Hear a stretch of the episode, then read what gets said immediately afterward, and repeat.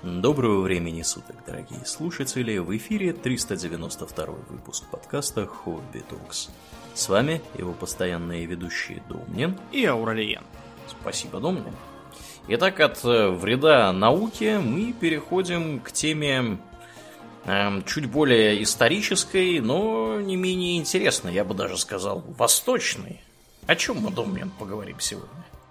Мы поговорим о великом кормчем, красном солнце и председателе Китая Мао Цзэдуне. Да.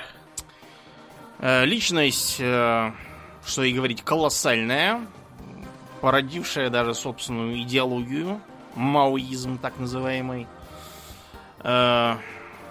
фактически создавшая современный Китай в том или ином виде, и очень противоречивая. Потому что многие вещи, о которых мы сегодня поговорим, конечно, просто поражают, причем в неприятном смысле поражают. Его действия привели в том числе к гибели миллионов человек, главным образом от голода. Но при этом нельзя отрицать, что в том, что Китай вообще существует сейчас, основная заслуга именно Мао Цзэдуна. Потому что что из себя представлял Китай, когда Мао Цзэдун наконец появился на свет? Было это в 1893 году. В провинции Хунань. Центр-юг Китая. Китай представлял из себя умирающую империю Цин, которую раздирали внутренние противоречия, нарождающийся сепаратизм губернаторов, неравноправные договоры с западными державами, а также и Японией, ненависть населения к иноземной маньчжурской династии, узколобость и упертость этой самой маньчжурской династии в попытках, прежде всего, охранять свою власть, наплевав на то, что будет со страной после того, как они помрут. Страна, в которой не было толком ни массового образования, ни массовой индустрии, она была на 95% аграрной. Образование для масс было в основном недоступным, потому что стоило денег, а и те, кто мог его себе позволить, как Мао Цзэдун, вынуждены были обходиться в основном задалбливанием себе в головы конфуцианских сочинений, заучиванием их наизусть, что в лучшем случае позволяло им научиться читать, писать. А многие даже этого толком не осваивали, ничего кроме механического повторения цитат из мудрецов древности они не могли сделать. А с течением времени все стало еще хуже. Но давайте поговорим, так сказать, о детстве немножко. Родился он в семье достаточно зажиточного крестьянина. Его накопления, я имею в виду его отца, равнялись где-то 4-5 годовым доходам средней крестьянской семьи. Зажиточным считался крестьянин, который жил в постоянном доме из кирпича, у которого было хотя бы 2 комнаты.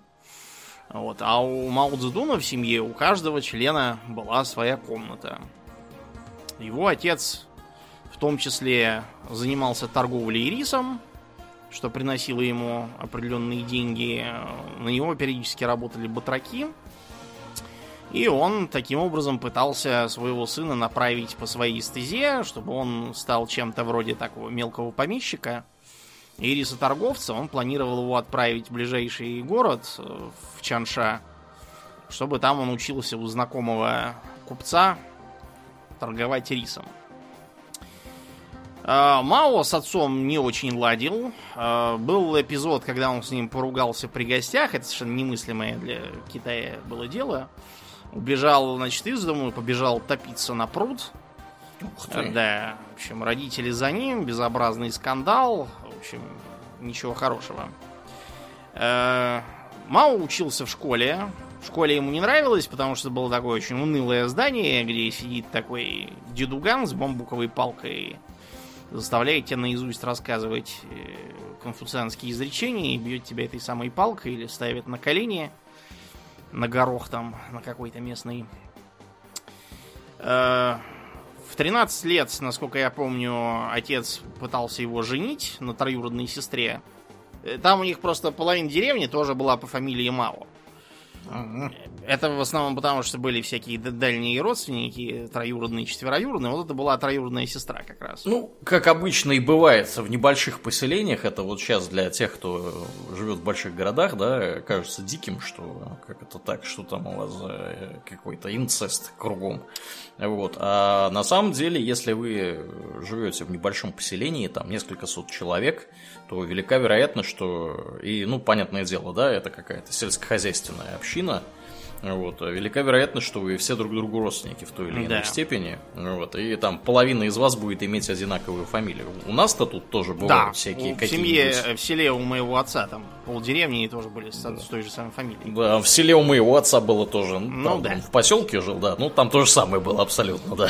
Правда, в Китае такое бывает и без всякой связи с, так сказать, низкой мобильностью населения. Дело в том, что на весь 2-миллиардный китайский народ на планете фамилий, там раз-два и обчелся, очень мало. Там несколько сотен фамилий. Да. Они выходят из положения тем, что имена изобретаются, как Бог на душу положит. Вот. Раньше, правда, на имена сильно влияли всякие гадатели и колдуны. Поэтому у Цзэдуна, например, изначально имя было не совсем такое. Его как-то там именовали, чтобы там были иероглифы, которые связаны с землей, там, с водой, что-то там такое туманное. То есть символическое значение. Да, там фэншуй какой-то надо было наводить, да. Сейчас с этим попроще стало, но все равно.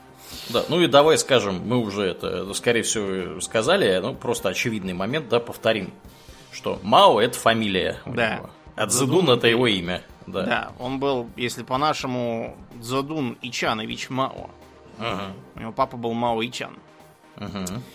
Так вот, и несмотря на то, что его попытались женить, Мао решительно против этого восстал, отказался вообще видеть эту самую жену и уехал вскоре из дому, ушел, переселившись к какому-то знакомому студенту. После чего заявил отцу в письме, что намерен продолжать учебу, значит, более серьезно и давай деньги. Он этот точно рассчитал, потому что, несмотря на то, что отец его считал бунтовщиком, лодырем и так далее, но он его называл профессором в шутку. Ну, не профессором, а китайский, там, типа ученым, ну, в смысле, вот это вот конфуцианским таким ученым имелось в виду. То же самое, как у нас там, если бы кто-то называет сына профессором, типа из-за того, что он такой весь ученый и книжник. Да, у меня такое погоняло было в детстве, да. И у меня тоже было. Ну, в общем, да, вы поняли теперь, почему мы ведем подкаст. Короче говоря, старый Мао не мог отказать сыну, сказав: нет, ты не будешь учиться, потому что он был конфуцианец до мозга костей, если кто-то хочет учиться, то это высшая добродетель. И как бы твои личные отношения тут надо запрелось подальше. Вот, и Мао стал учиться. Поначалу он себя чувствовал в школе очень одиноко, вот, потому что он, во-первых, говорил на сянтянском диалекте, деревенщина. Да, не на мандарине. А во-вторых, для южнокитайца он был довольно здоровый лось. В Южном Китае, да, людей меньше. Он был скорее на северянина похож, поэтому воспринимался как такая деревенщина великовозрастная. Вроде как у нас Ломоносов, когда попал тоже в Москву. Тоже он был и старше, и крупнее всех. Его все дразнили дылдой и стариком. Вот так и у Мао Цзэдуна было. И тогда Мао начал знакомиться с мировой историей, со всякими деятелями типа Наполеона. И понял, как, оказывается, можно-то развернуться, если умеючи. Кроме того, он интересовался так называемыми 100 днями реформ. Дело в том, что в цинском Китае при Цыси была попытка произвести парламентские буржуазно-демократические реформы. Вот, их вдохновителем был чиновник Кан Ювей. Он знал, что императрица Цыси и вся эта ее маньчжурская знать будет противодействовать, поэтому он пытался делать ставку на молодого императора Гуаньсюя, фактически марионетку Цыси. и обратился за помощью к генералу Юань Шикаю, попросив его избавиться от старых маньчжуров, посадив их там под арест куда-нибудь. Юань Шикай его предал. Вместо маньчжуров под арест посадили реформаторов и императора Гуаньсюя. Он всю оставшую жизнь провел в заточении, и фактически даже его собственная жена была стукачкой Цыси. И Мао воспринимал это как горькое поражение прогресса. Если бы тогда у Кан Юэя и Гуаньсюя все удалось, тогда, может быть, страна была бы в таком позорном положении. После опиумных войн и унизительных договоров, отнявших у них Гонконг и этот самый Циндао, да, и Макао тоже, и рядом со всеми крупными портовыми городами тоже целые куски земли были отняты в иностранную юрисдикцию, под иностранные кварталы. Вот, и вскоре он получил подкрепление своим идеям, потому что в Китае произошла Синьхайская революция в 1911 году, когда ненавистный всем маньчжурский режим был свергнут с чередой мятежей военных. Маньчжуры пытались создать новую армию, вот, на западный манер, после того, как им надрали задницу даже не западные, а японцы. Вот, и эта самая армия в итоге и привела к падению Цинской империи. Вместо нее началась так называемая эра милитаристов. Китай де-факто развалился на кучу кусков, в котором действовало сразу несколько правительств. Вот на юге, в Гуанчжоу, республиканцы во главе с Сунь Яценом объявили Китайскую республику. На севере, в Пекине, местные так называемые бэйянские милитаристы объявили о том, что будут теперь главные они. Тот самый Юань Шикай даже некоторое время побыл президентом и уже хотел себя короновать императором. Да, но он, к счастью, помер, потому что уже был немолодой. Фактически военные губернаторы в разных частях страны стали такими царьками. Например, на севере, в Маньчжурии, таким вот царьком стал Джан Цзалин, один из баянцев. Западнее были так называемые земли северо-западных Ма. Вот в данном случае Ма это не родственники, а в основном однофамильцы, хотя некоторые из них были там всякими четвероюродными родичами. Ма это фамилия типичная для китайских мусульман. Хуайцзун. Вот, это все были военные из этих самых мусульман, Ма Хункуи, Ма Хэбэй, еще там всякие кто-то родственники, кто-то однофамильцы, которые фактически контролировали эти земли, они поднялись на почве подавления восстания местных мусульман. Еще западнее, в Синьцзяне, тоже фактически получилась какая-то отдельная микродержава, которая ориентировалась скорее не на какой-либо из центров в Китае, а скорее на Советский Союз. Благо Советский Союз вот он, что Пекин, что Нанкин, что Гуанчжоу, все где-то там далеко, неизвестно где.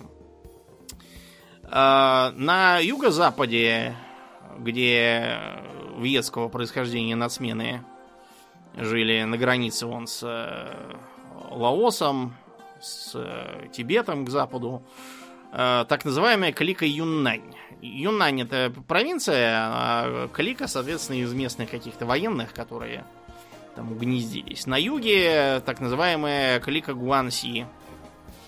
Одним из активных участников, по-моему, был генерал Ли Цзунжэнь.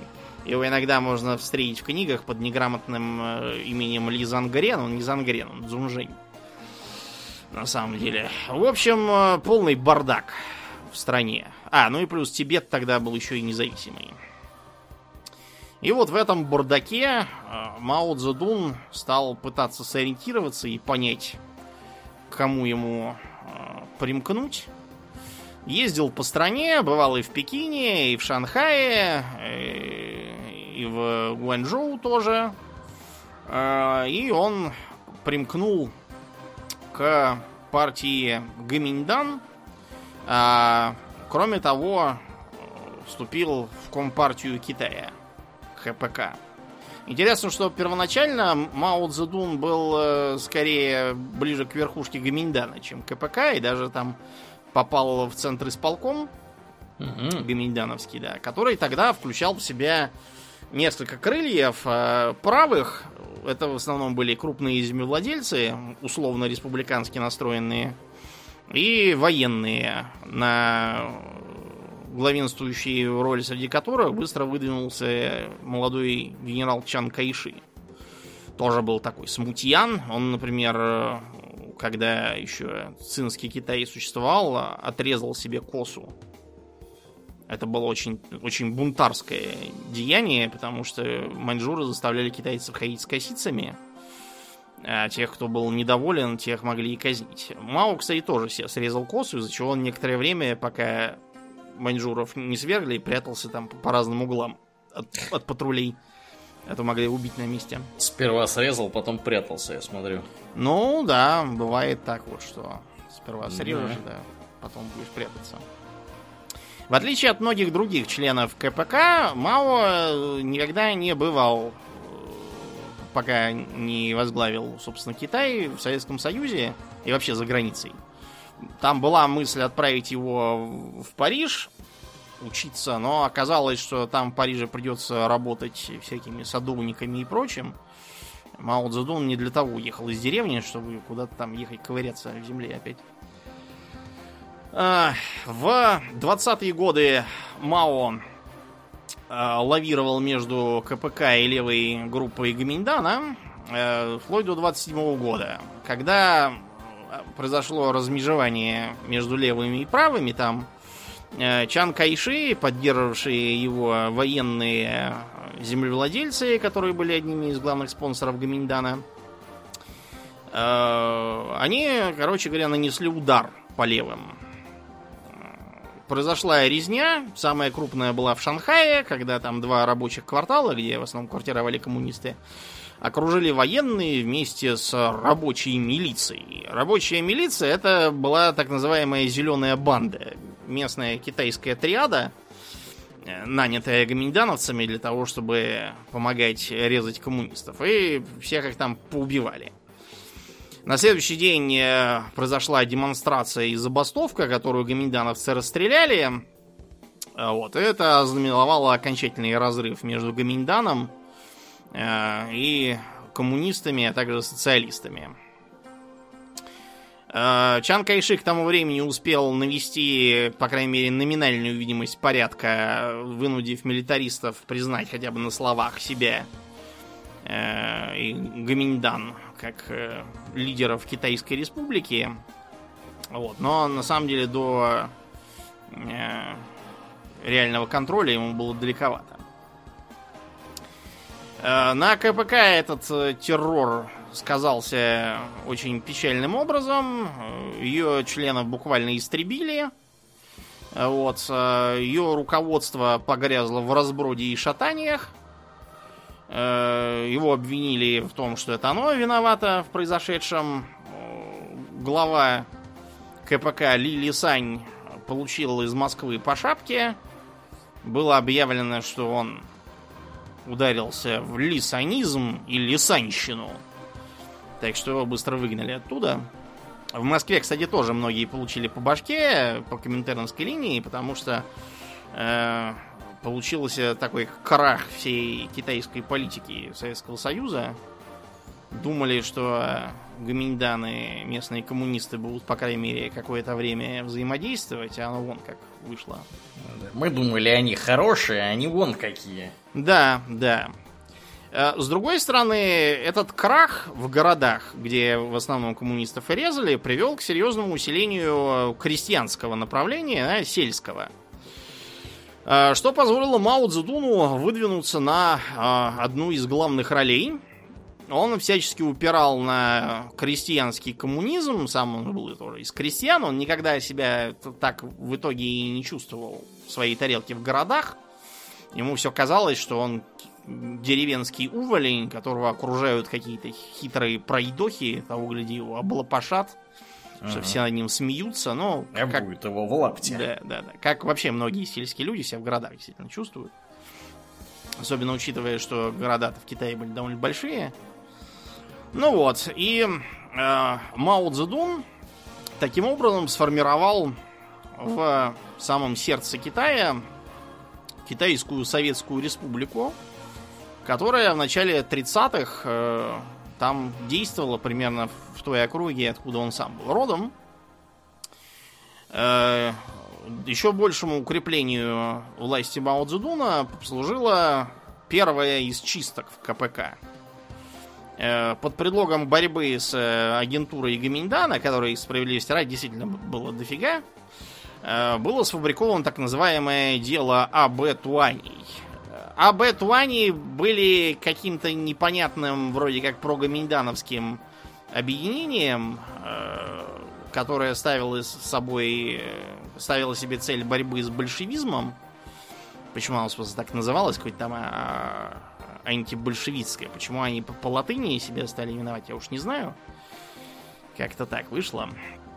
В общем, под предлогом борьбы с этими внедренцами Гоминдана было уничтожено довольно много партийцев, что позволило Мао и его верному чекисту Каншену, это был такой у него преданный госбезопасник, дополнительно усилиться. Таким образом, во главе китайских коммунистов стали Мао Цзэдун, Бо Гу и Джо Уэйн Лай.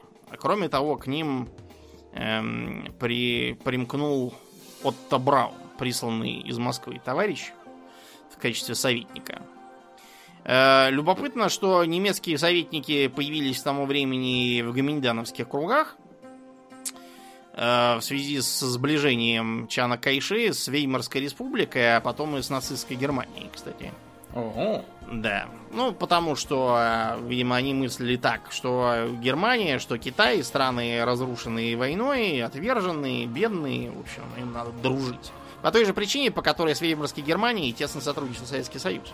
Угу. Ничего странного. Короче говоря, эти немецкие советники предложили Чан Кайши план, как ему, наконец, побороть коммунистов.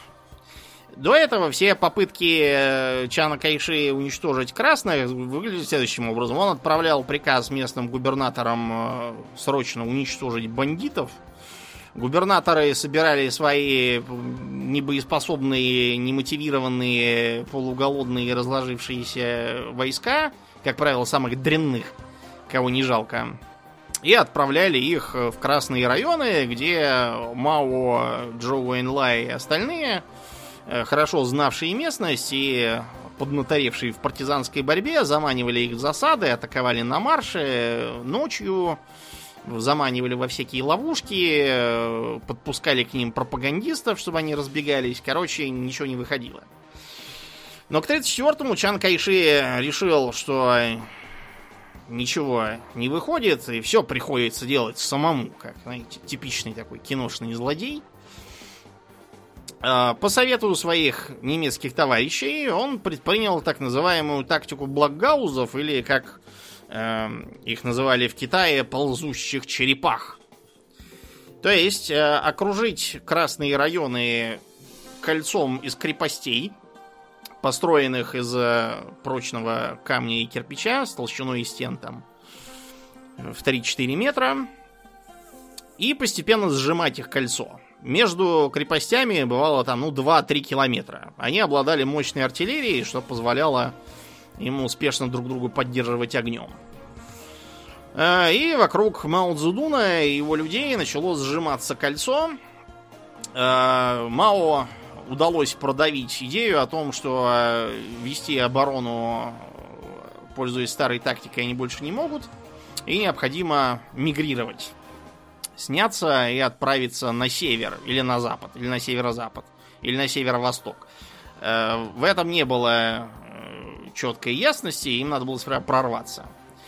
Прорыв дался Красной Армии очень тяжело. Они потеряли 90% своего личного состава, а также многие материальные активы, например, печатные станки, на которых они изготовляли пропаганду и листовки, артиллерию, разные другие ценные вещи. Кто-то дезертировал, кто-то умер с голода и болезней, кто-то был убит в сражениях с националистами. Националисты — это гоминьдан, если кто не знает. Тем не менее, им удалось добраться на север, где они создали новый коммунистический район, обычно именуемый по крупнейшему городу Яньань. Вот там они и угнездились. Это внутренняя Монголия, ее западная часть, где горы, труднодоступная местность, и вот там они и смогли укорениться. Приближался 1937 год, и за морем японские милитаристы вынашивали кавайные планы. Им удалось захватить северо-восток Китая, Маньчжурию и еще там кое-что, запад внутренней Монголии, в опасной близости к Пекину даже оказались. Китайское правительство ничего не могло с этим сделать ввиду своей растущей деморализации, отсутствия контроля центра, в Нанкине на тот момент была столица, над северо-восточными регионами, где правили бал милитаристы, нежеланием генералов воевать, а желанием их только воровать и ничего не делать. Генералы к тому времени себя воспринимали как своего рода варлордов таких, которые будут сами всем править и владеть.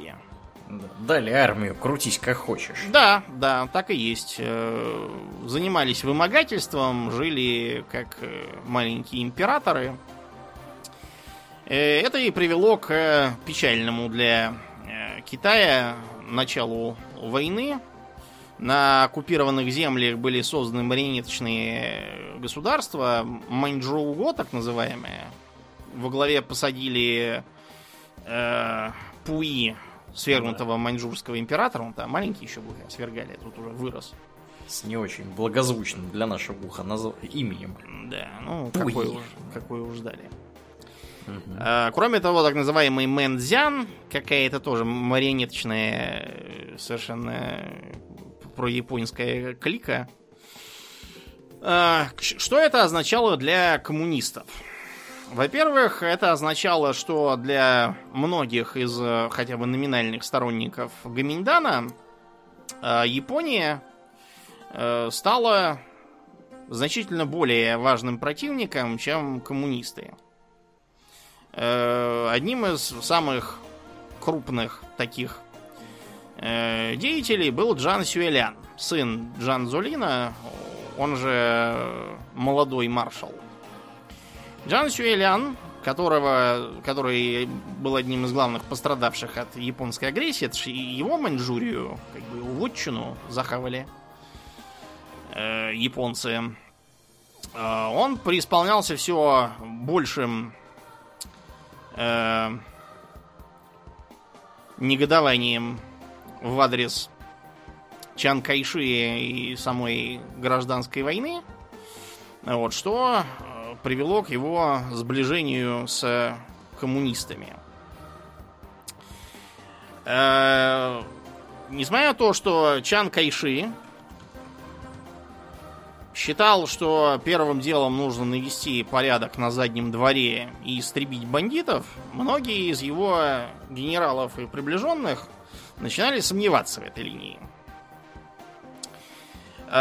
Между армейскими генералами, такими, например, как Ян Хучен, он был на момент, по-моему, 1936-1937 годов начальником штаба по умиротворению, ну, то есть по борьбе с красными.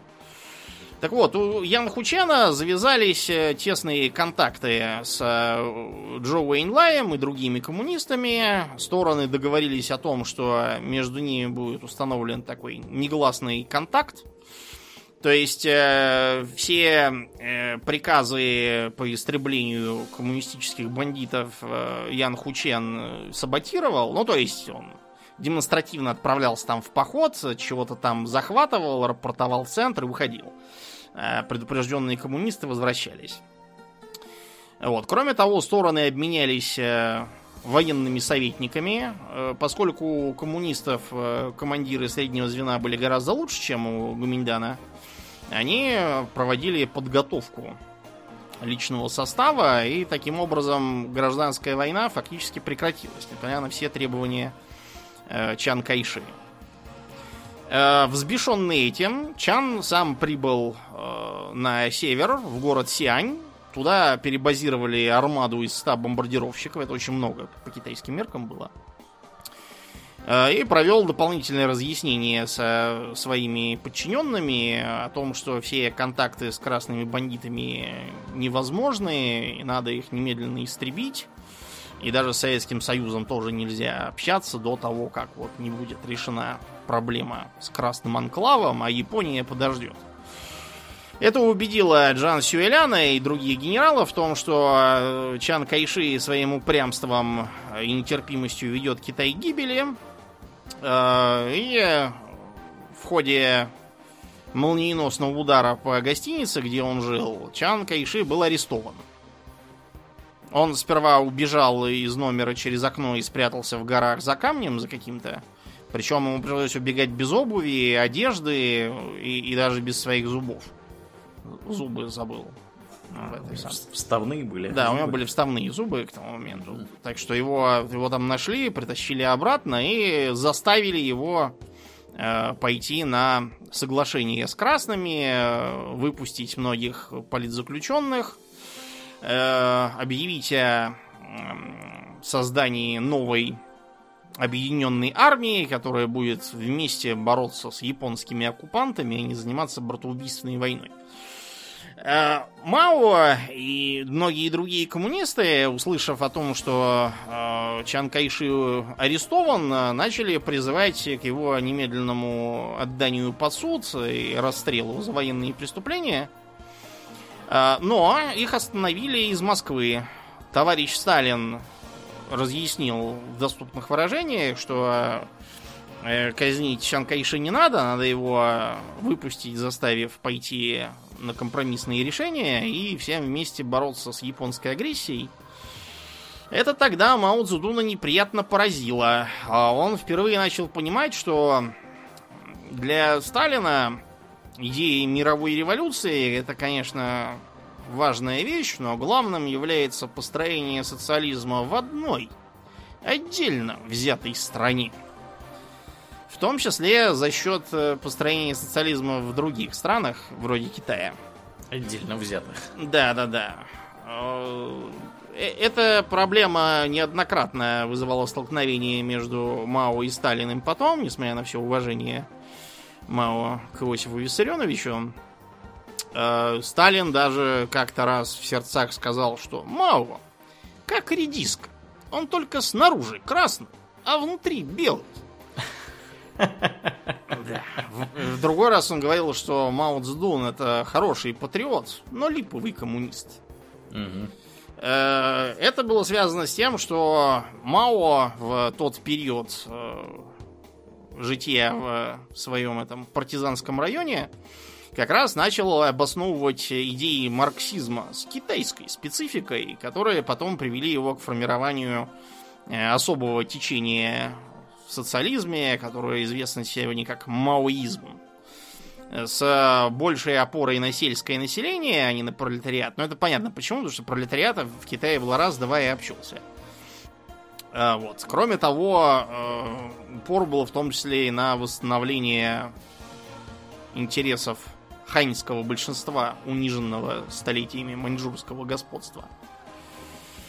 А кроме того, в маоизм были достаточно избирательно вплетены некоторые конфуцианские и даже даосские понятия, которые потом Мао Цзэдун будет периодически цитировать в том смысле, что все вещи, как говорил даосизм, стремятся к своим противоположностям.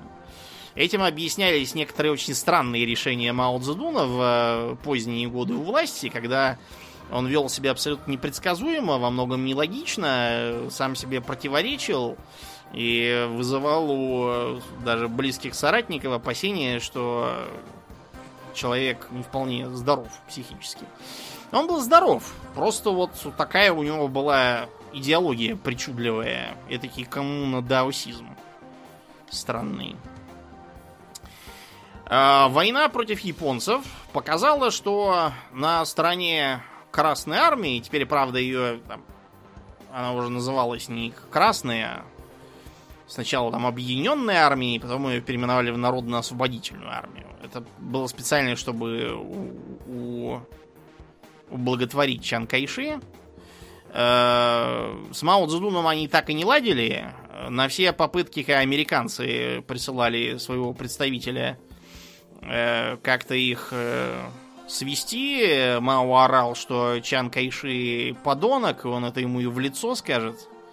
Тоже позднее он, когда уже война закончилась и начала плавно перетекать обратно в гражданскую, заявил, что Чан Кайши неумытый хулиган.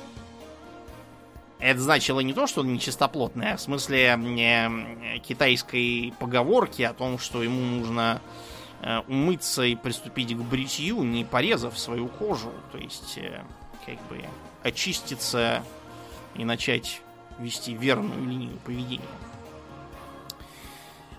Забавно, да, что американцы в ходе войны прислали к Мао Цзэдуну своего полномочного представителя и довольно тесно с коммунистами общались.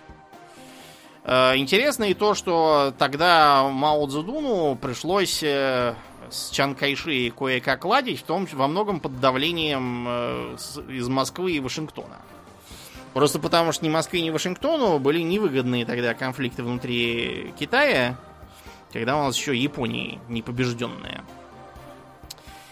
В ходе развернутой партизанской войны, как я уже сказал, коммунистические силы показали себя во многом эффективнее, чем гоминдановские. Во-первых, потому что они действовали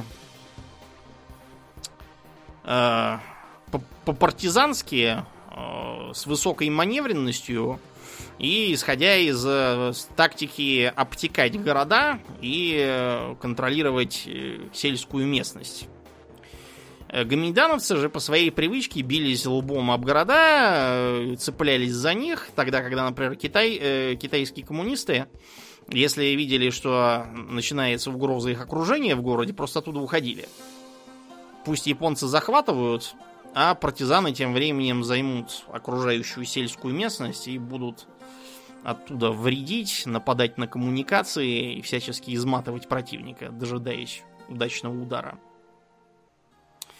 Кроме того, в Чан Кайшистской армии к тому времени наблюдался очень серьезный недостаток мотивации, снабжения, морального духа. Солдат туда загоняли под прицелом пулеметов вербовщики на принудительной основе. Часто призванным приходилось по несколько дней проводить нежравшие. Потому что, да, чанкайшистские генералы продовольствие выделенное это просто продавали налево. Безобразие. Да. На сборных пунктах у них изымали одежду, при том, что дело бывало зимой, когда холодно, и загоняли их спать в скученных условиях, утверждая, что так они смогут согреться друг об друга. На самом деле одежду отнимали как раз для того, чтобы они не дезертировали. Да. Когда их вели уже в обмундирование, это обмундирование, через него так продевалась веревка, что их вели как каторжан каких-то. Бывало так, что из 1000 рекрутов до места назначения добиралось 15% из них. Кто-то помер с голоду по дороге, кто-то простудился и умер, кто-то дезертировал просто. Постоянно многие прямо с фронта тоже бежали, кто куда.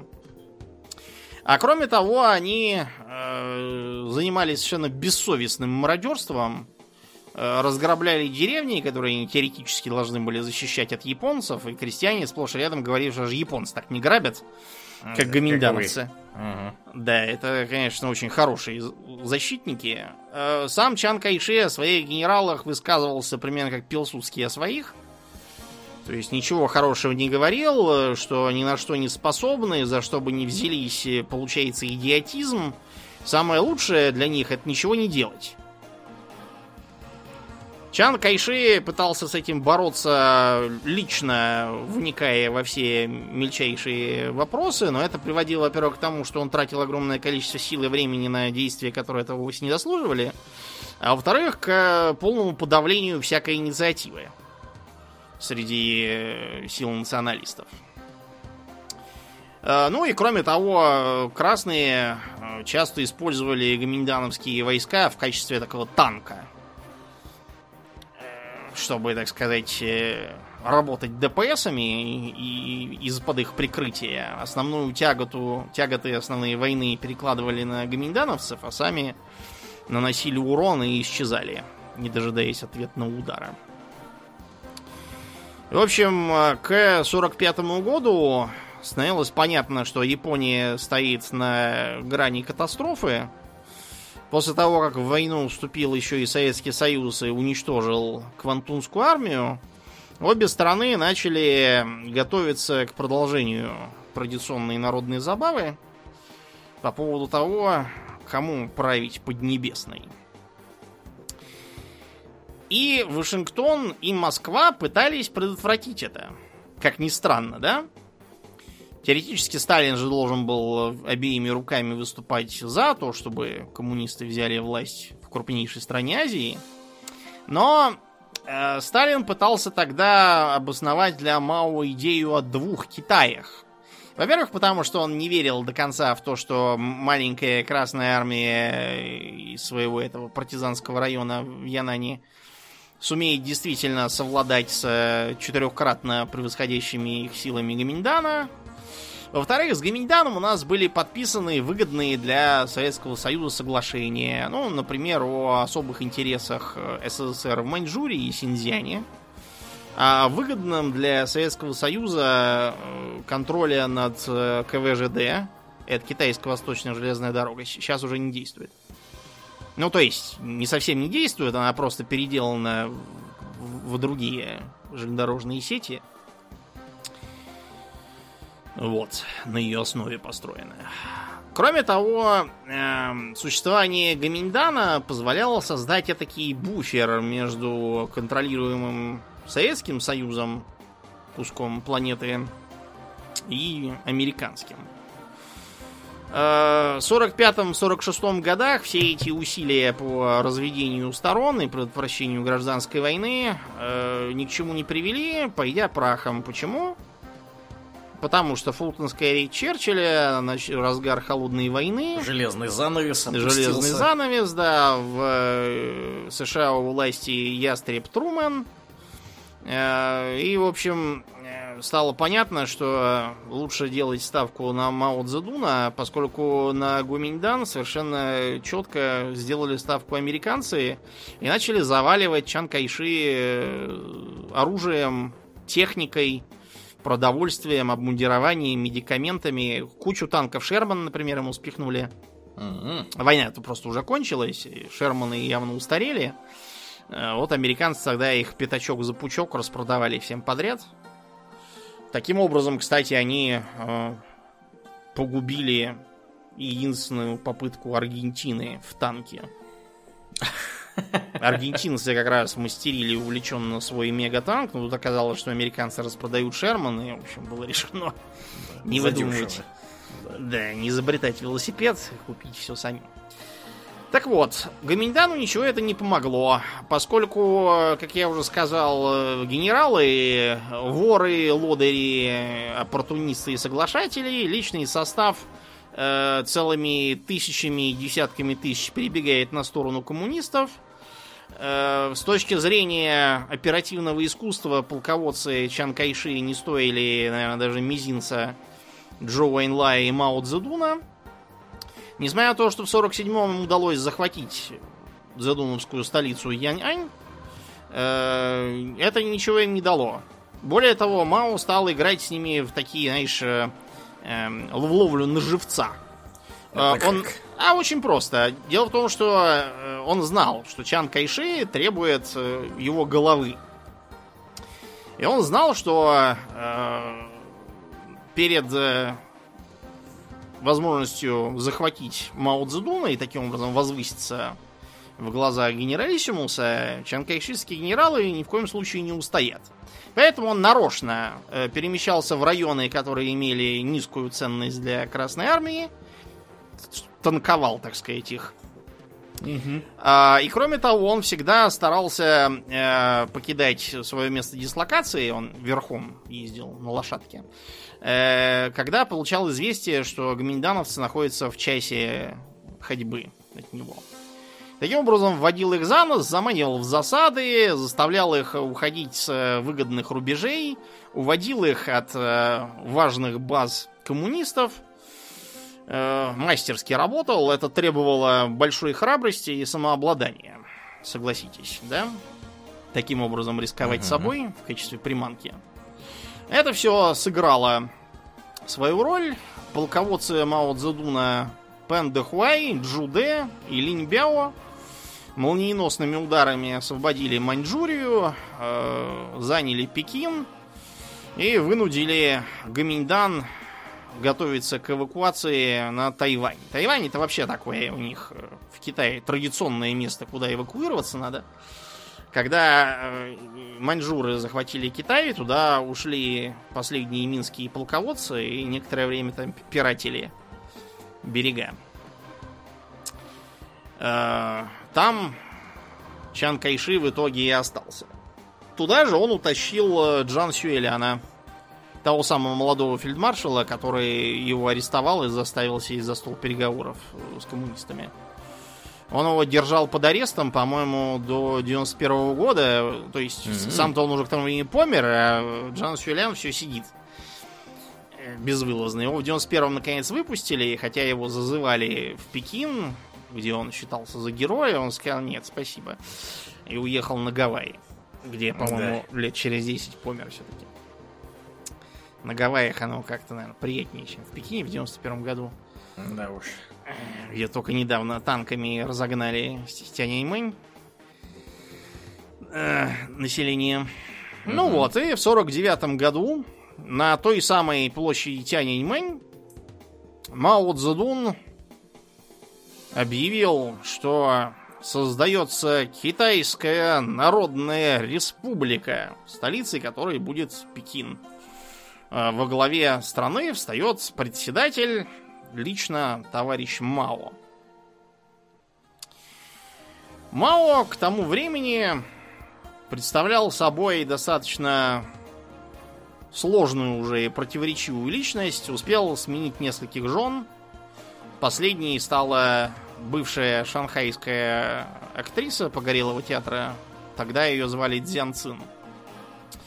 Несмотря на то, что с ней он достаточно быстро расплевался и перестал жить как с женой, она все равно играла важную роль как политик и его сотрудник. Вплоть до очень преклонных лет Мао вместо этого употреблял наложниц всяких из простого народа, всяких там учительниц, фельдшериц и тому подобных, которых приводили. Став председателем, Мао попал в своего рода ловушку. То есть он жил чуть ли не как вот императоры древности, не мог свободно перемещаться толком.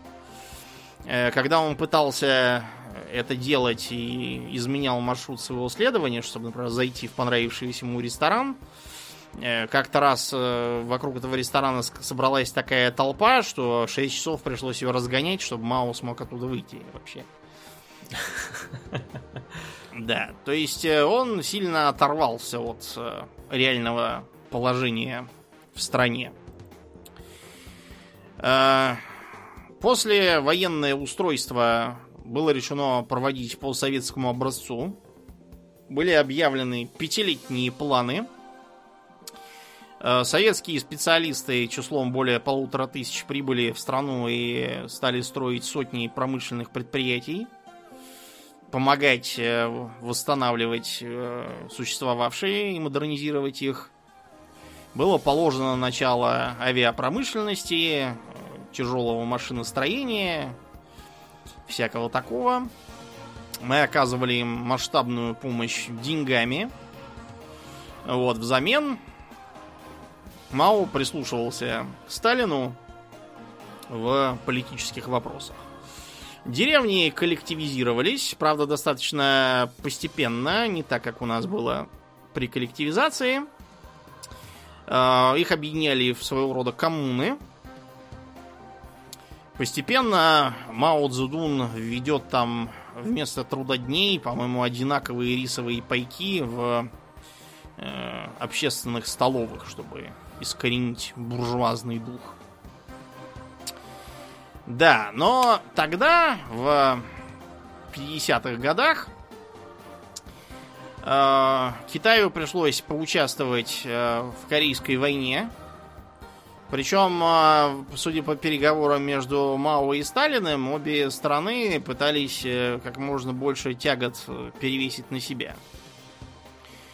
Извините, не на себя, а на другого, разумеется. К примеру, когда Ким Ир Сен объявил, что готов к наступлению на логово сеульских бандитов, Сталин его отправил к Мао Цзэдуну и сказал: вот если китайцы вас поддержат, тогда да. А Мао почувствовал себя полным идиотом. Потому что если бы он сказал: нет, не поддержим, занимайтесь сами, получилось бы, что он теряет лицо. А если скажет: да, поддержим, то значит надо поддерживать. А Советский Союз как бы умывает руки.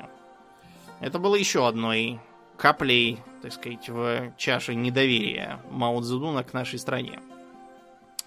На войну с южнокорейцами и американцами отправилась миллионная китайская армия из сплошных добровольцев. В числе добровольцев был и сын Мао Цзэдуна.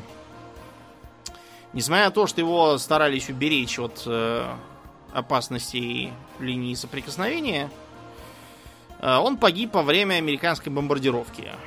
Mm-hmm. Остался в каком-то деревянном домике, когда она началась, вместо того, чтобы идти в бомбоубежище, то ли не успел, то ли не захотел, непонятно. Туда попала зажигательная бомба, а от него там только кости нашли. Мао Цзэдуну об этом сказали только через месяц, опасаясь его реакции. Мао сгорбился, дрожащими руками закурил папиросу и сказал, что на войне с империализмом всегда приходится платить цену. Пусть его похоронят там. Нет смысла относиться к его гибели иначе, только потому, что он мой сын. Несмотря на такую сдержанность, было заметно, что на Мао Цзэдуна эта смерть повлияла тяжело. Он вообще не очень был везуч в семейной жизни, как я уже сказал. Первая жена, навязанная отцом, которую он отверг. Вторую жену расстреляли гоминдановцы. Причем он ее к тому времени уже успел бросить. Один из сыновей погиб. Другой из сыновей из-за тяжелых условий, в котором пришлось жить, остался дураком. И лежал у нас в Советском Союзе в сумасшедшем доме. Mm-hmm. В общем, не нашел он семейного счастья, и гибель сына, с которым он только-только начал восстанавливать родственные связи, его дополнительно отделила от реальности. Так вот, после того, как война завершилась, Сталин умер, произошло сразу несколько событий, которые повлияли на судьбу как Китая, так и самого Мао Цзэдуна. Во-первых, многие в партии, например, Джо Уэйнлай, Дэн Сяопин, Лю Шаоци, объявили, что коллективизация деревни происходит чрезмерно быстро, забегание вперед происходит, люди недовольны, производство зерновых упало, а потому нужно вернуться к некоторым элементам рыночной экономики с помощью так называемого семейного подряда. Когда крестьянская семья или несколько семей в складчину получают определенную землю, на которой могут хозяйствовать, так сказать, по хозрасчету. То есть, проще говоря, что выращивать, решают сами, продают, платят там определенные налоги, сдают часть зерна, заранее выверенную в качестве продналога, а остальное оставляют себе. чтобы у них была мотивация. Это Мао Цзэдуна обеспокоило и показалось ему возвратом к капитализму. Кроме того, Мао беспокоило то, что интеллигенция совершенно никак не проявляет себя в, так сказать, преобразовании страны на социалистический лад. В лучшем случае молчит, в худшем случае что-то там такое картонно-дежурное повторяет, и все. Поэтому Мао в 1956 году объявил о начале кампании «Пусть расцветают 100 цветов, пусть соперничают 100 школ». 100 школ имеется в виду 100 школ мысли должны. Да. Типа плюрализм мнений. Да, плюрализм мнений начался. И поначалу в этот плюрализм никто не поверил, так что Мао Цзэдун даже был вынужден отправлять директивы и, например, предписывать кандидатам в партию, так сказать, высказаться о чем-нибудь. Пока не высказался, в партию примут не будешь, потому что ты не исполняешь решение великого лидера. Мао Цзэдун, видимо, рассчитывал, что расцветать будут подлинно коммунистические взгляды, и таким образом можно будет опереться на широкие слои интеллигентов. А кроме того, он высказывался, когда ему предупреждали, что сейчас высказывать-то будут совсем не то, что ему бы хотелось. Да. Он говорил в таком духе, что ну и пусть, если у кого-то в животе скопились газы, пусть выпустит их. Пусть народ почувствует, нравится ли им их запах. Ну, то есть, как бы, чтобы... народ мог сам решить, что вот какие глупости эта интеллигенция говорит. Не будем ее слушать. Теоретически все проходило именно так, как хотелось Мао Цзэдуну. Начали высказываться и в печати, и на митингах, а также распространять дадзебао. Дадзебао — это такая стенгазета, нечто среди между постером и стенгазетой. То есть мы, когда говорим о стенгазетах... Ты, кстати, когда в последний раз видел стенгазету? В школе, мне кажется. Я тоже, по-моему, в школе видел. Короче говоря, от стенгазет в нашем понимании дадзебао отличались тем, что они были больше похожи на такой плакат, на котором в несколько строк написаны какие-то высказывания. Крупными иероглифами, чтобы было хорошо видно всем. В Китае народу очень много, поэтому подойти близко, чтобы прочитать мелкие иероглифы, было невозможно. Само название дадзебао, оно означает как бы крупно написанное что-то, насколько я понимаю. Так вот, во многом высказывались против удушающей роли Компартии, против чисток, которые проводил Мао Цзэдун, против того, что многие из партийных лидеров зазнались, заворовались и ведут себя как мандарины, против коррупции среди преподавателей учебных заведений, кстати, потому что коррупция была действительно очень заметная. Все 60-е годы в Китае это продолжало оставаться проблемой, и многие из профессоров себя вели как какие-то там чиновники старого режима, брали взятки, третировали своих студентов, изгоняли не желавших платить отступные начальству преподавателей. И тут Мао Цзэдун внезапно сдал назад. Все, кто, значит, расцветал не туда, куда надо, были объявлены врагами и оппозиционерами. Вот. Многие, там, по-моему, что-то около 500,000 расцветших не в ту сторону были отправлены на перевоспитание трудом. Ну, то есть их сослали в деревни, где не должны были жить... типа крестьянской простой жизнью и усваивать себе истинный дух китайского народа. Такие перевоспитания потом будут продолжаться в несколько волн, причем крестьян все это совершенно не радовало. Потому что и так тут не знаешь, куда деваться. Еще из города прислали каких-то дураков, посадили вам на голову. Возись с ними. Да. Тем временем сельское хозяйство, которое Мао лично проинспектировал поездкой по югам, в том числе заехал в свою родную Хунань, показалось ему просто процветающим. То есть предполагалось, что все вопросы с продовольственной безопасностью уже решены и применяются передовые методы агротехники, созданные советским академиком Лысенко, которого в Советском Союзе уже объявили шарлатаном и постарались куда-то замести под ковер. Да, под ковер. Там остались отдельные его бывшие подельники и ученики, типа академика Исаака Презента, вот, который достаточно долго там заседал, вот, и критиковал генетиков как буржуазную лженауку.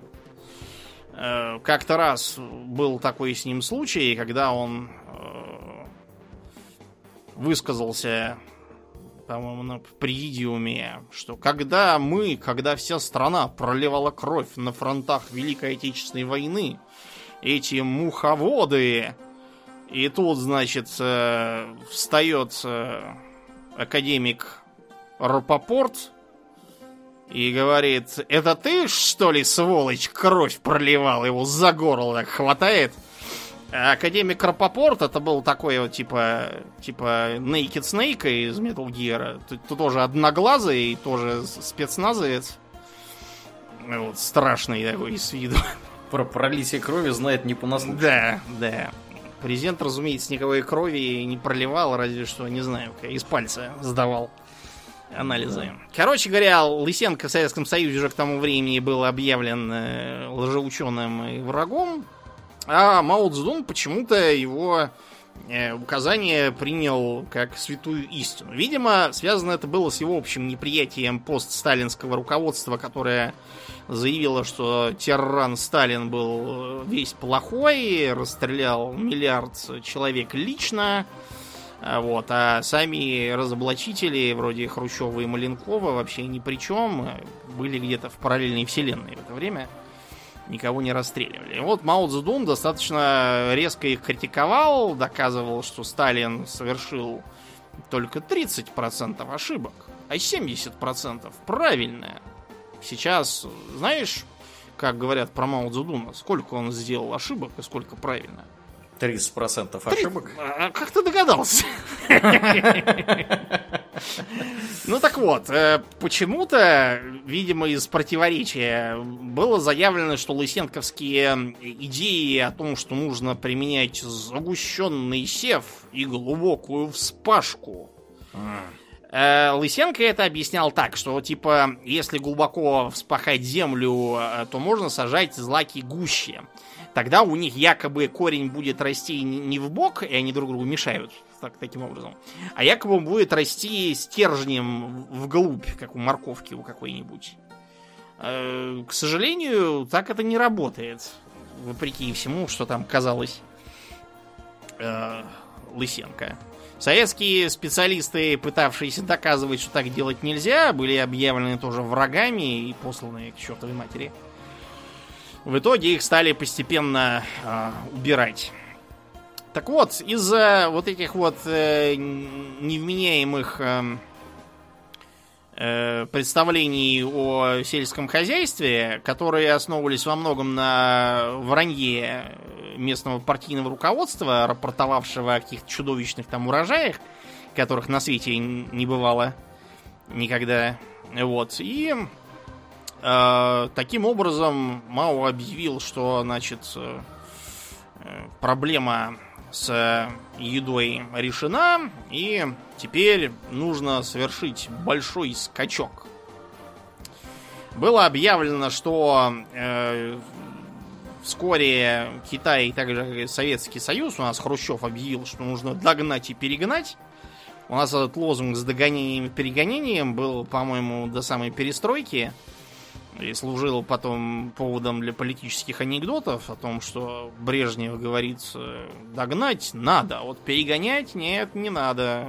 Почему, Леонид Ильич? А потому что будет видно голую задницу, если перегоним. В общем, да, значит, было заявлено, что большой скачок позволит стране в кратчайшие сроки достигнуть уровня производства стали сначала Британии, потом Советского Союза, а потом США. Если 100 миллионов тонн стали выплавляет в год США, то Китай будет выплавлять 400 миллионов тонн. Класс. Вопрос, а как это выплавлять? А очень просто. Поскольку советская помощь начинала все больше сокращаться из-за вот этого назревающего конфликта, то крупные сталелитейные предприятия построить было невозможно. Значит, вместо этого Мао Цзэдун, посетив какое-то очередное срежиссированное как спектакль сборище, обратил внимание на малую металлургию. Значит, какой-то партиец, нет смысла упоминать, какой именно, показал Мао небольшие кустарные, по сути, доменные печи, в которых каждый крестьянин может варить сталь, и продемонстрировал ему высококачественные стальные чушки. Это было враньем. Потому что в таких средневековых печках высококачественную сталь, которая в 20 веке использовалась, сделать нельзя. По законам физики простейшим. Мао Цзэдун пришел в полную ажитацию и заявил, вот оно решение. У нас же в стране 500 миллиарда человек. Кстати, в тот же период он снял бытовавшее до этого ограничение на рождаемость. К чему это привело, можно вот сейчас посмотреть. Что пришлось его обратно вводить. Вот, и началось. Было объявлено, что все крестьяне будут объединяться в коммуны. И эти коммуны будут заниматься всем понемножечку. То есть, и заниматься сельским хозяйством, и заниматься промышленным производством, чтобы самих себя обеспечить, а также продавать там... Ну, не продавать, а передавать государству. У нас же коммунизм, у нас ничего продавать нельзя. Вот, и вся страна начала плавить сталь. Вот что пишет писательница Юн Джан. Осенью 1958 года, когда мне было 6 лет, я пошла в начальную школу. От дома туда было идти минут 20 по глинистым переулкам, мощенным булыжником. По дороге в школу и обратно я шла, уставившись в землю, высматривая гнутые гвозди, ржавые винтики и прочие мелкие предметы, втоптанные между булыжниками. Все это предназначалось для сталеплавильных печей, где главным моим занятием была выплавка стали. Вокруг из громкоговорителей ревела жизнеутверждающая музыка, на стенах висели знамена, плакаты, лозунги, провозглашавшие «Да здравствует большой скачок» и «Делай сталь». Я знала, что председатель МАО по не вполне понятной мне причине велел народу выплавить много стали. В нашей школе вместо части котлов для риса на огромные плиты поставили плавильные тигли. Туда бросали весь наш металлолом, включая старые котлы, ныне расколотые на куски. В плитах постоянно поддерживался огонь до тех пор, пока они начинали плавиться. Учителя по очереди круглые сутки подбрасывали дрова и помешивали металлолом огромным половником. У нас было мало уроков. Учителя редко могли оторваться от тиглей. В печи расплавились наши кастрюли и сковородки. Мы не заметили этой потери, потому что готовить дома теперь запрещали, все ели в столовых. В ненасытных печах исчезли мягкая родительская кровать с железными пружинами, ограды всех улиц, все, что только было сделано из железа. В общем, кучу народу сняли с полевых работ и отправили плавить эту самую малую сталь. Спилили все леса и фруктовые сады, чтобы производить топливо. Добывали открытым способом руду, уничтожив таким образом посевные площади. Что привело к двум результатам. Первое, была произведена огромная куча никому нахрен не нужного чугуна. Они стали. Максимум, что из этого чугуна можно было сделать, это всякие лопаты и вилы для крестьян. А ни о каком там догнать и перегнать не могло быть и речи.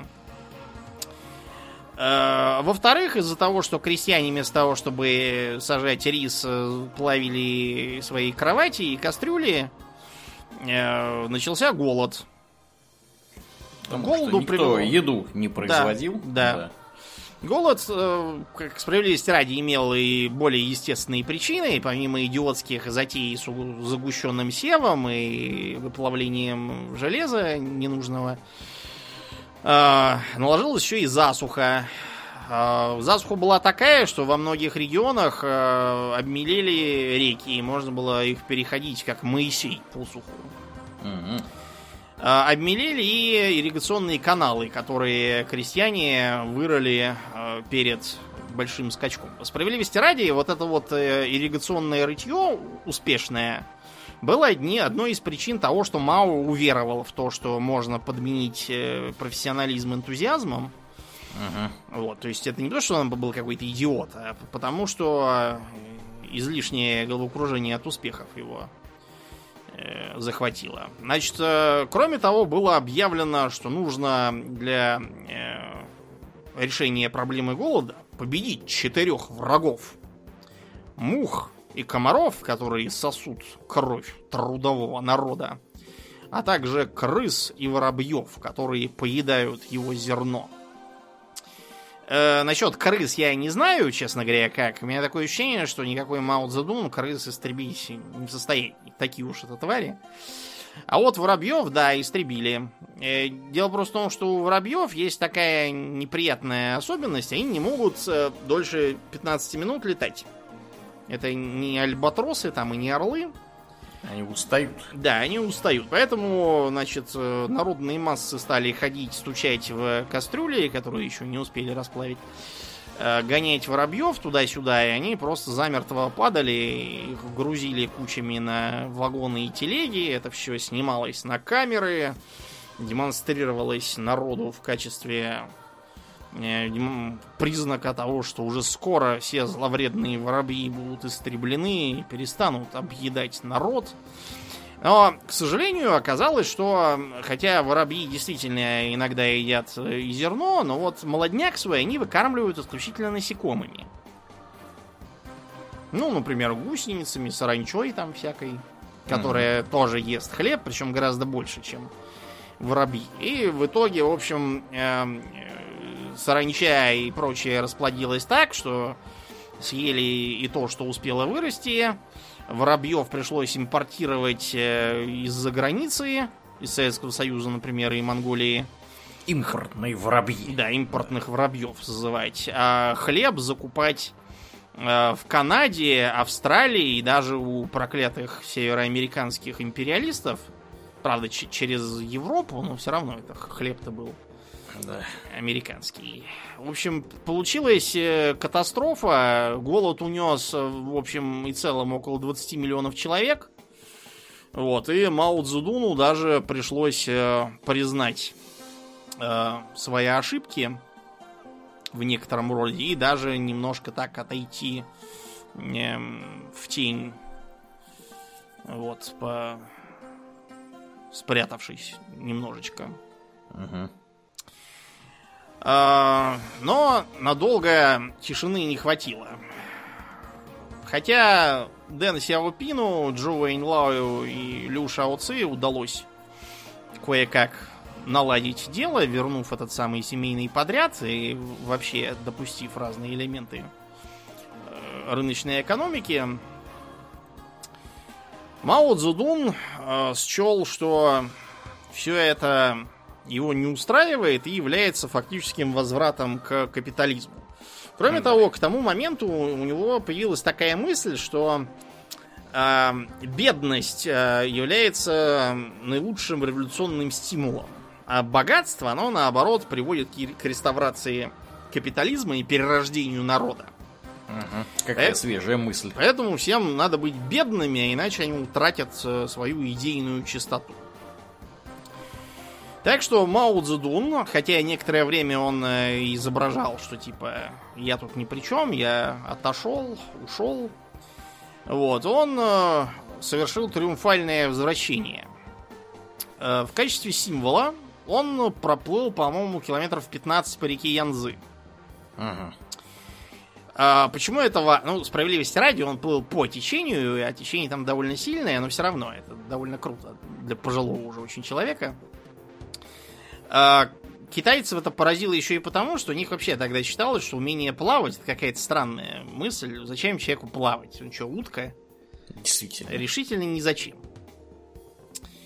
Вот. А Мао Цзэдун вот сумел. Он как-то раз, кстати, потроллил Хрущева, заставив его разговаривать с собой, значит, на надувных матрасах посреди бассейна.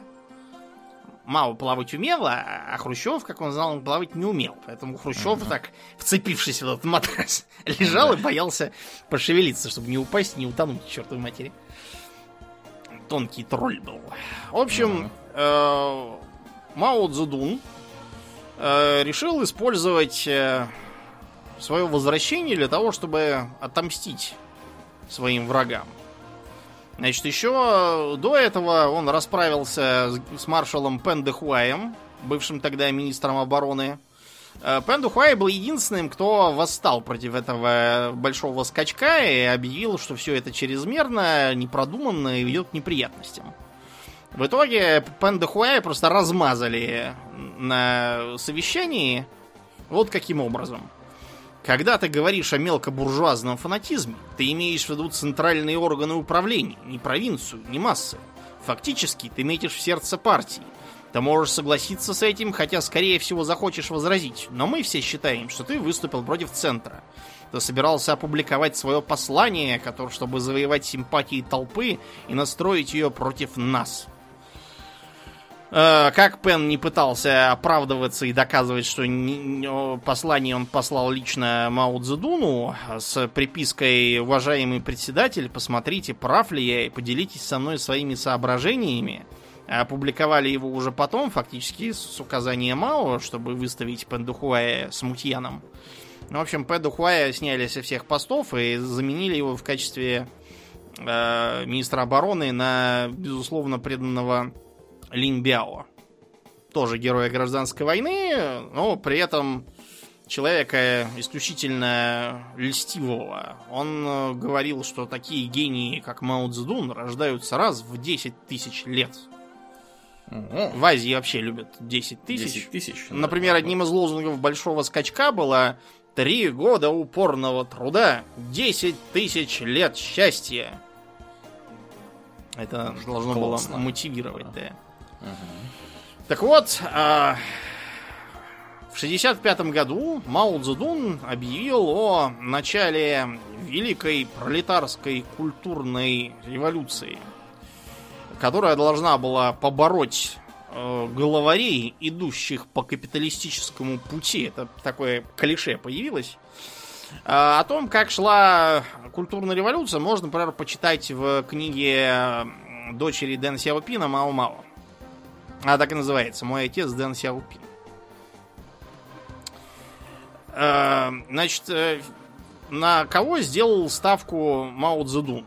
Он решил ставить не на партийные коллективы, а на беспартийную молодежь.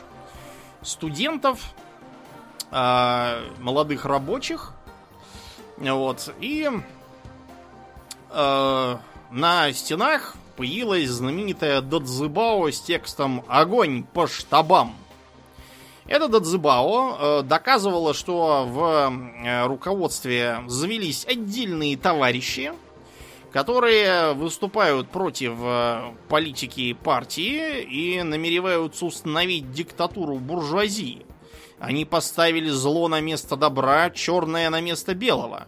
Они душат революцию и слова не дают сказать тем, чем не отвечается от их собственного. Поразительная злобность. И в итоге в стране начался медленно, но неуклонно разгоравшийся хаос, который Мао Цзэдун обосновывал тем, что Великая Смута позволит сохранить завоевание социализма в Китае. Значит, было объявлено, что вся старая культура подлежит уничтожению, старое мышление, старые книги, старые произведения в том числе. То есть под снос фактически отправились всякие древние храмы, дворцы, уничтожались книги, предметы роскоши, как там считалось, всякая типа заграничная одежда и музыка. Все это было объявлено злодейством. В качестве боевого, так сказать, звена культурной революции выступили Хун Вэйбины и Дзяо Фани. Хун Вэйбин, все эти люди, хотелось бы спросить. Да, Хун Вэйбин — это значит красногвардейец. У нас из-за того, что красногвардейцы-то у нас это хорошие красногвардейцы. Да. Вот, у нас поэтому было велено переводить как кальку «красный охранник». Это не красный охранник какой-то, именно красногвардеец. То же самое, как с лейбористской партией в Британии. Она трудовая, но у нас-то понятно, что трудовая партия есть только одна. Да. И это компартия, это какие-то непонятные лейбористы, вообще не знаем, как это слово переводится. Кто это? Да. То же самое и с хунвейбинами. Хунвейбины вербовались в основном, ну не вербовались, а скорее организовывались стихийно из числа школьников, студентов, учащихся, из числа молодых рабочих формировались так называемые дзаофани. То есть бунтовщики, как бы. И понеслось. Они раздули культ Мао до немыслимых размеров. Линь Бяо уже до этого систематически распространял в Народно-освободительной армии Китая красные книжечки, то есть цитатники Мао Цзэдуна, которые надо было заучивать наизусть и говорить, что политическая власть вырастает из дула винтовки. Все империалисты — бумажные тигры. Чтобы избавиться от оружия, нужно браться за оружие и прочие гениальные мысли. Угу. Там, по-моему, 4 с лишним сотни было написано. И все надо было знать наизусть? Ну, не все, но многие надо было знать наизусть, потому что в разгар культурной революции даже письма, личные или рабочие, неважно, друг другу надо было начинать с высказываний Мао. И не начнешь, на тебя напишут донос, и окажешься идущим по капиталистическому пути, и черти кем там еще, да. И кончится для тебя все плохо. Вот вам типичный пример. Письмо школьника, приехавшего в Пекин, чтобы поучаствовать в культурной революции, домой. Для хунвейбинов и дзяофани сделали бесплатным проезд на общественном транспорте, включая поезда. Поэтому они принялись ездить по всей стране и все крушить. Я хочу сообщить вам великую новость. С ее величием не сравнится даже небо. Сегодня я видел нашего самого-самого-самого-самого дорогого и любимого вождя, председателя Мао. Товарищи, честное слово, я видел председателя Мао. Я так счастлив, что сердце мое готово выпрыгнуть из груди. Мы все прыгаем от радости, мы поем песни. Посмотрев на наше красное солнце, я как сумасшедший носился по улицам Пекина. Я видел его так четко, так ясно, и он выглядел таким могущественным. Товарищи, как мне описать, что я испытал в тот момент? Я не смогу сегодня заснуть. Пусть сегодняшний день будет днем моего рождения. Я начал новую жизнь. К сожалению, для него новую жизнь он очень быстро закончил. Через 3 недели он тоже оказался идущим по капиталистическому пути, его сильно избили, и он от пережитого шока совершил самоубийство. Да. Убийства совершались повсюду. В школах, в университетах. Избивали учителей, профессоров, подвергали им пыткам. Нападали на интеллигенцию, врываясь к ним в дома, выгребали оттуда все, что было ценного, и сдавали их в общие запасы. Одежду, кроме всяких там френчи а-ля Мао Цзэдун и простейших платьев, слишком короткие тоже изымали, и там уничтожали, то, что не могли унести, ломали. Музыкальные инструменты ломали. Одному из знаменитых пианистов сломали пальцы крышкой от клавиатуры пианинной. Я не знаю, как она называется, надо моего сына спросить. Он у нас пианист. Книги, даже сочинения по марксизму, были объявлены ядовитыми сорняками. Их собирали в огромные кучи на улице, обливали керосином и поджигали. Там было все, начиная от троецарствия и кончая Капиталом Маркса. Все было объявлено вредным и злодейским. Запрещалась музыка, при том, что раньше на улице устраивали целые массовые танцы под, например, музыку Штрауса. А теперь было велено всем танцевать танец любви к председателю Мао.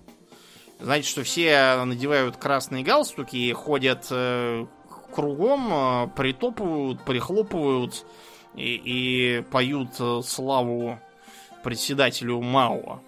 В Пекине, наверное, ни в одном квартале не осталось таких мест, где бы хунвейбины кого-то не убили, к чертовой матери. Например, 67-летнего писателя Лао Ше пытали и избивали так, что с него пришлось одежду срезать. Она настолько пропиталась запекшейся кровью, что было не отодрать уже. На следующий день, слегка придя в себя, он утопился от пережитого. Вообще, очень многие совершили самоубийство, будучи униженными и считая, что они потеряли лицо. Что в это время делали правоохранители? Глава общественной безопасности, это как МВД у нас, заявил, что следует ли наказывать красного охранника, который убил человека. На мой взгляд, если человека убили, значит, он мертв и только. Нас это не касается. Если ненависть масс к вредным элементам не знает предела, зачем же пытаться остановить ее? Народная милиция должна стоять на стороне хунвейбинов, поддерживать с ними связь, сочувствовать им и снабжать их необходимой информацией, особенно о 5 вредных категориях: землевладельцах, богатых крестьянах, контрреволюционерах, о социальных элементах и праваках. Потом уже появилось, по-моему, не 5 вредных элементов, а 7, потом еще и 9. Там всякие добавились предатели-изменники. Еще там... еще капиталисты и гнилая интеллигенция тоже оказалась злодейской. Под каток попали и видные функционеры Компартии. И, собственно, для чего все это и затевалось. Дэн Сяопина и Лю Шаоци страшно избили. Их семьи подверглись издевательствам и грабежу. Сына Дэн Сяопина выкинули в окно, оставив его безногим инвалидом потом на всю жизнь. После чего, заставив их стоять, значит, на улице раком и каяться в грехах, отправили их в деревню и посадили там под домашний арест. Вот. В итоге Лю Шаоци от полученных травм умер. И все. Да. Значит, разгулявшиеся хунвейбины с зауфаньями начали разделяться на группировки, которые стали бороться друг с другом. Как это всегда вообще бывает при бардаке, он начинает тут же подъедать, так сказать, сам себя. Например, в Чанша, где Мао Цзэдун, под который Мао Цзэдун родился, произошел следующий эпизод. Одна из группировок хунвейбинов заняла здание, по-моему, местной текстильной фабрики. А другая группировка хунвейбинов, которая считала их врагами и идущими по капиталистическому пути, раздобыла зенитно-ракетный комплекс и выпалила по заводу, снеся его к чертовой матери ракетами. Класс. Мне особенно нравится фраза «раздобыла зенитно-ракетный комплекс». Как можно раздобыть зенитно-ракетный комплекс? Да. Я тебе скажу, как. Дело в том, что вьетнамцы, например, тогда жаловались. Они говорят, вы нам тут поставляете, значит, оружие для того, чтобы с американцами воевать. Как раз шла вьетнамская война. Мы что-то открываем, а там все время половина пустая. И даже советские грузы, которые идут через ваши железные дороги, тоже приезжают наполовину пустые. Как куда вы их деваете? А вот туда. Это как раз хунвейбины все тащили. Применяли артиллерию, автоматическое оружие, зенитные пулеметы друг против друга. Военным приходилось периодически устраивать, значит, против них операции, замереть их, убивая там по 100-200 человек. за раз. Приведение в чувство. Да, немного. Революция уже успела сожрать шахматы, кучу всяких памятников архитектуры разломали, снося кирками, соскребали древние фрески, уничтожали музеи, запретили, по-моему, все театры. И даже Пекинскую оперу почти запретили, кроме 8 революционных опер, вот, которые все были про то, в общем, какой молодец Мао Цзэдун и как он все правильно делает.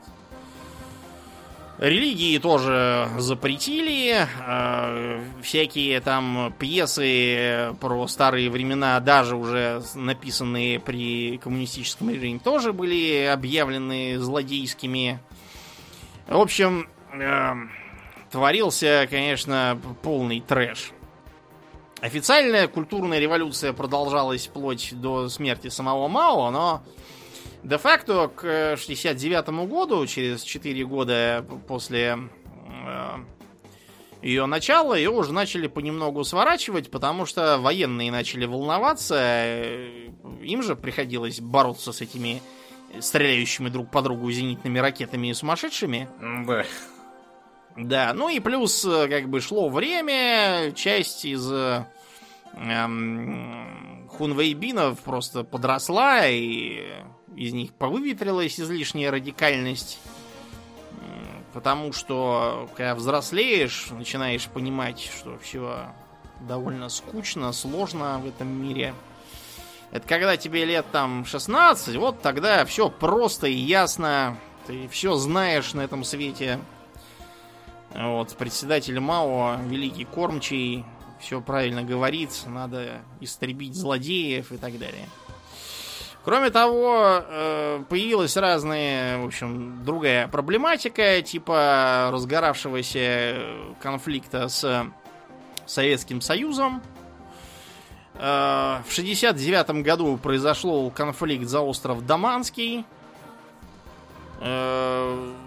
Китайцы попытались занять этот спорный остров на границе. Вот, погибло несколько советских пограничников, те вызвали подкрепление, в итоге погибло, по-моему, что-то около 3 десятков наших, и даже нет, 6 десятков наших и около 400 с китайской стороны. Ну, в общем, куча покойников образовалась. Да. Таким образом, вместо культурной революции Мао Цзэдун развернул другую кампанию. Значит, оказалось, что главными врагами Китая являются советские социал-империалисты. О, как? Да, по стране начался всплеск агитации, везде вывешивались плакаты, осуждающие подлый советский империализм, рисовались там всякие транспаранты, где огромные орды китайцев набегают на трусливо дрожащих русских, которые спасаются там у себя. Вот, очень смешные, конечно, со временной точки зрения плакаты, там китайские эти армии похожи на какое-то нашествие саранчи с чистой воды. Мао Цзэдун к тому времени, поскольку мы им уже дали атомное оружие, Хрущев пытался с ними помириться вскоре после 20-го съезда партии, вот он им дал атомное оружие. Мао Цзэдун высказывался на эту тему так, что атомная война — это хорошо, потому что даже если погибнет половина населения планеты, через лет 50 новые же народятся, и опять будет столько же вот, на планете. А тогда зато империалисты все будут уничтожены и восторжествует коммунизм. Кроме того, Мао Цзэдун высказывался в том духе, что Китай — страна во многом сельская, а поэтому атомная война ей особого урона не принесет сравнительно. Допустим, Советским Союзом. У нас страна очень концентрированная из-за климата холодного. Вот, у нас города там основную часть населения вмещают, а у китайцев тогда еще было село. На селе все размазаны ровным слоем, бомб не напасешься никаких. Вот, поэтому Китай, наоборот, от атомной войны станет сильнее. А всякие империалисты, типа американцев и русских, пострадают сильно и поэтому не станут помехой торжеству маоизма. публиковались всякие карты, где китайские территории доходили чуть ли там не до Уральских гор. Доказывалось, что все это когда-то там давно принадлежало империи не то Мин, не то Дзинь, не то еще какой. Вот, а потом было подло забрано русскими империалистами. А все это было не только затеяно с целью перенаправить народное внимание, отвлечь их от приведшей к бардаку культурной революции, это еще был хитро рассчитанный ход на налаживание отношений с США. Значит, в США этот демарш был воспринят как, типа, враг моего врага, мой друг, что привело к началу так называемой пинг-понговой дипломатии. Но, проще говоря, китайцы и американцы обменивались командами по пинг-понгу. Одни приезжали играть к другим, и, пользуясь тем, что можно сопровождать этих самых пинг-понгов, приезжали и Киссинджер, там и китайцы тоже ездили и общались. Это привело к, во-первых, сближению на антисоветской почве, а во-вторых, к решению вопроса с признанием Тайваня.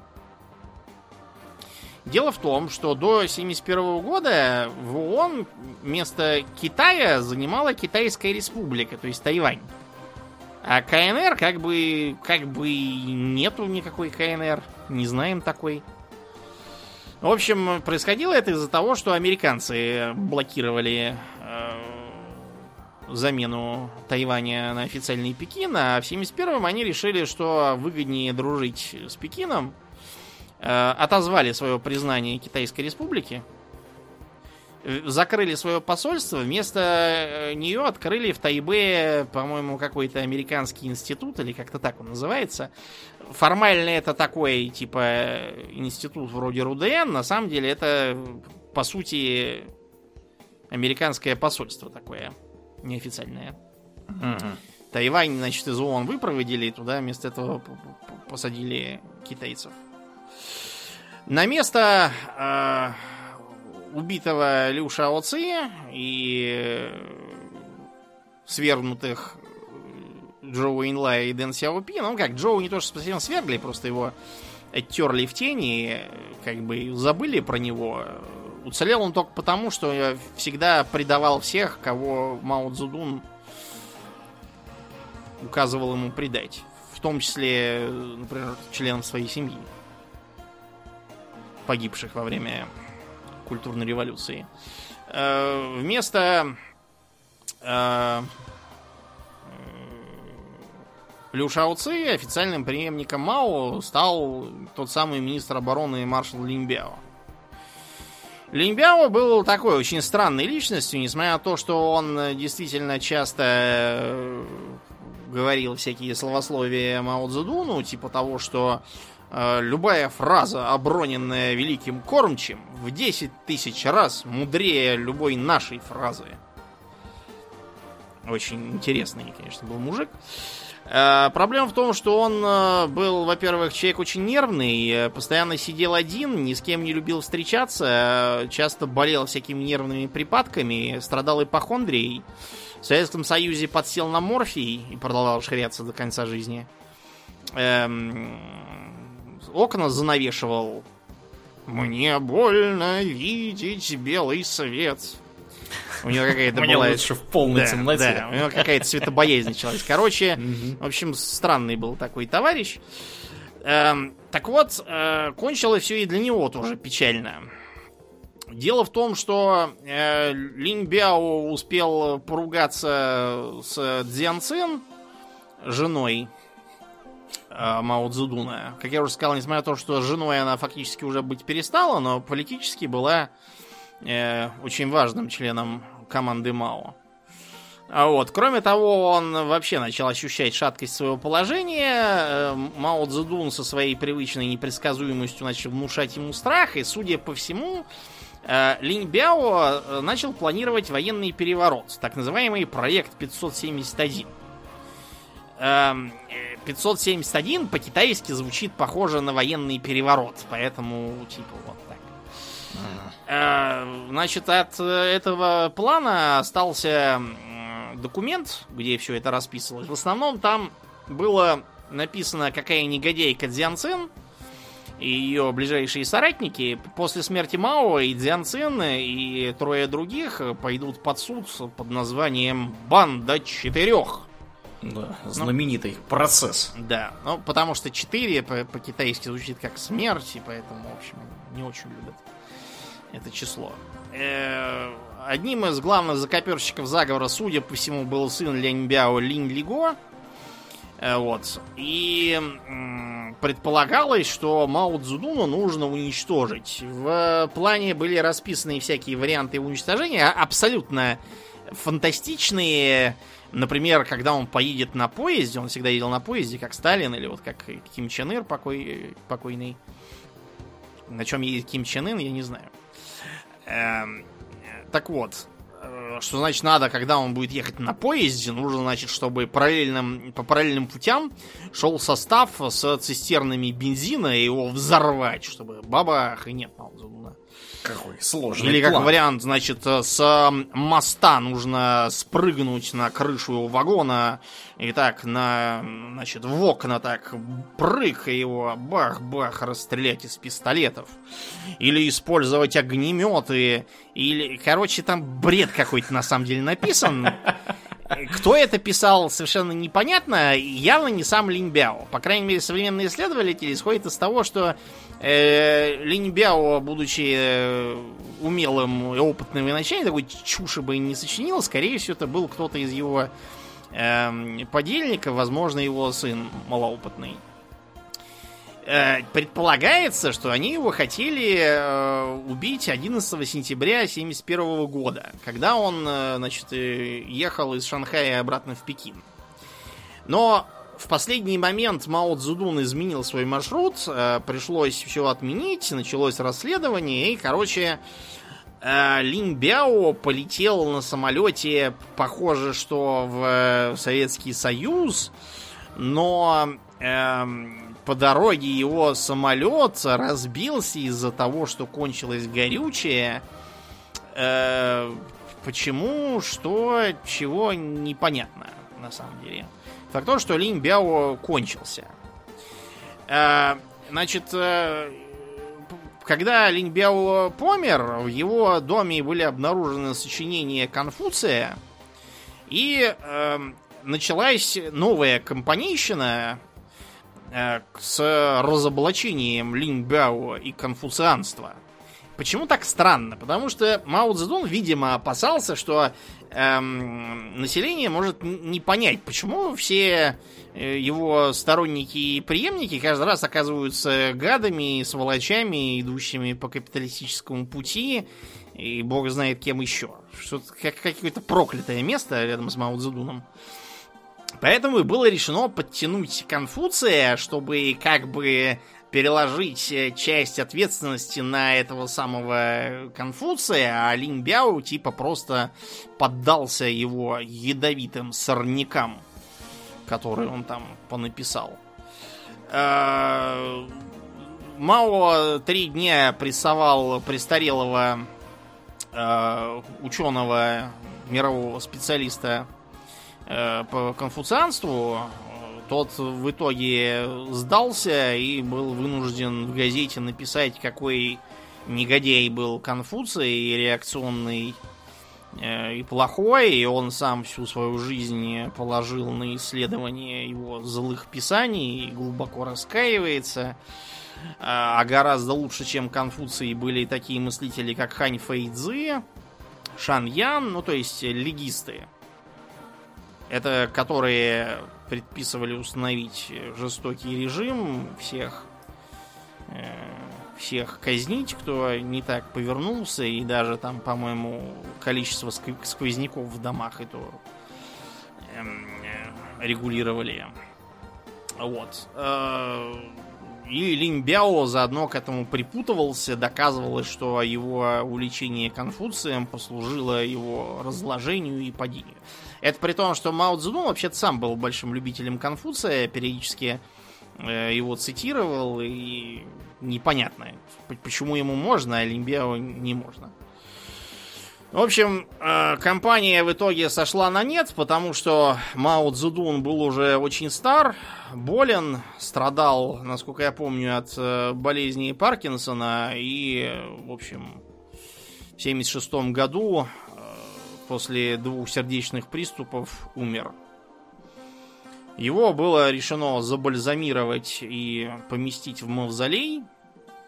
К сожалению, из-за того, что с Советским Союзом они там напрочь разругались, привлечь наших специалистов по бальзамированию, которые не у нас удалось. Очень хорошие, да, они не могли, поэтому они какую-то свою методику задействовали. И те, кто бывал в мавзолее Мао Цзэдуна в Пекине, говорят, что сохранился он плохо.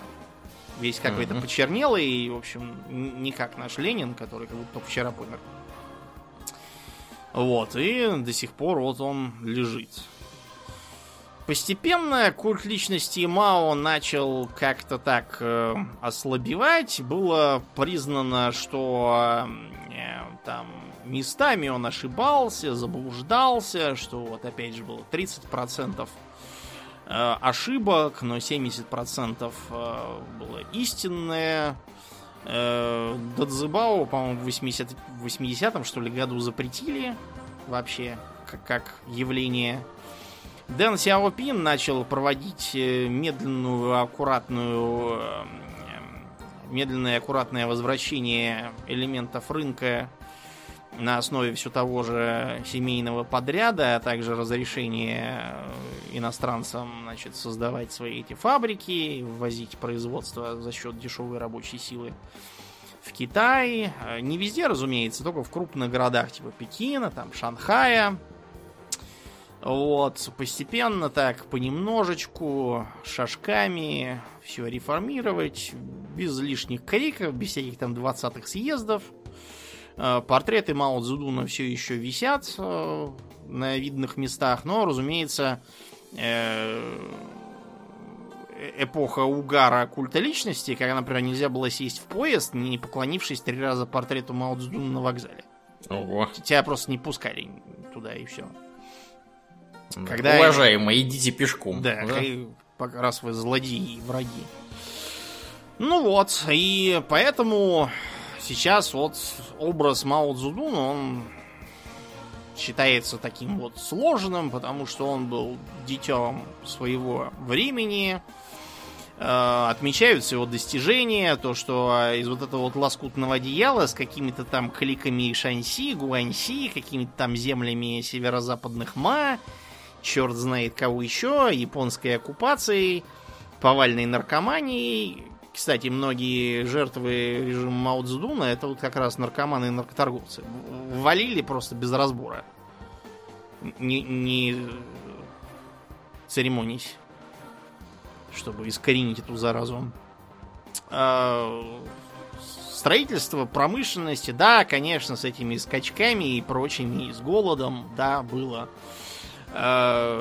Развитие грамотности и культуры, да, конечно, там, со сжиганием книг, статуи, с разрушением храмов и прочего. Наведение порядка на национальных окраинах, да, конечно, там тоже со всякими эксцессами, типа оккупации Тибета и подавления тамошнего восстания. Вот такая получается фигура. И ошибки, и безусловные достижения. Мао сейчас стараются особо не обсуждать. То есть, да, там был такой великий вождь, кормчий, все, разговор окончен, идите дальше. Потому что если начинать разбирать, там начинает всплывать всякое про клонение портрету хунвейбинов с зенитными ракетами, 20 миллионов умерших от голода, но это все как бы забылось и ушло, а вот грамотность в 93% и увеличившаяся в 2 раза продолжительность жизни остались. И на этом мы заканчиваем сегодня. Да. Как и обычно, мы благодарим наших подписчиков у Дона Патреона. На этой неделе мы особенно благодарны Аделю Сачкову, Алексу Лепкало, Атлантию, Дарексу Фортуна, Даше Альберту, Лене, Николаю, Нобу, Ростиславу Алиферовичу, Ежу, Артему Гоголеву, Борису из Санкт-Петербурга и Жупилу Империализма. Огромное спасибо вам, ребята, что продолжаете нас поддерживать. Также напоминаем, что у нас есть группа ВКонтакте, канал на Ютубе, Инстаграм, приходите и туда. Ну, конечно, основное бремя общения с нами наши слушатели обычно несут в чатике в Дискорде. Да. Вот, поэтому приходите, подписывайтесь, и мы с вами с удовольствием пообщаемся в этом самом Дискорде. Ну, а на сегодня все. Мы будем перетекать в после шоу. Мне остается лишь напомнить, что вы слушали 392-й выпуск подкаста Hobby Talks. И с вами были его постоянные бессменные ведущие Домнин и Ауралиен. Спасибо, Домнин. Всего хорошего, друзья. Пока!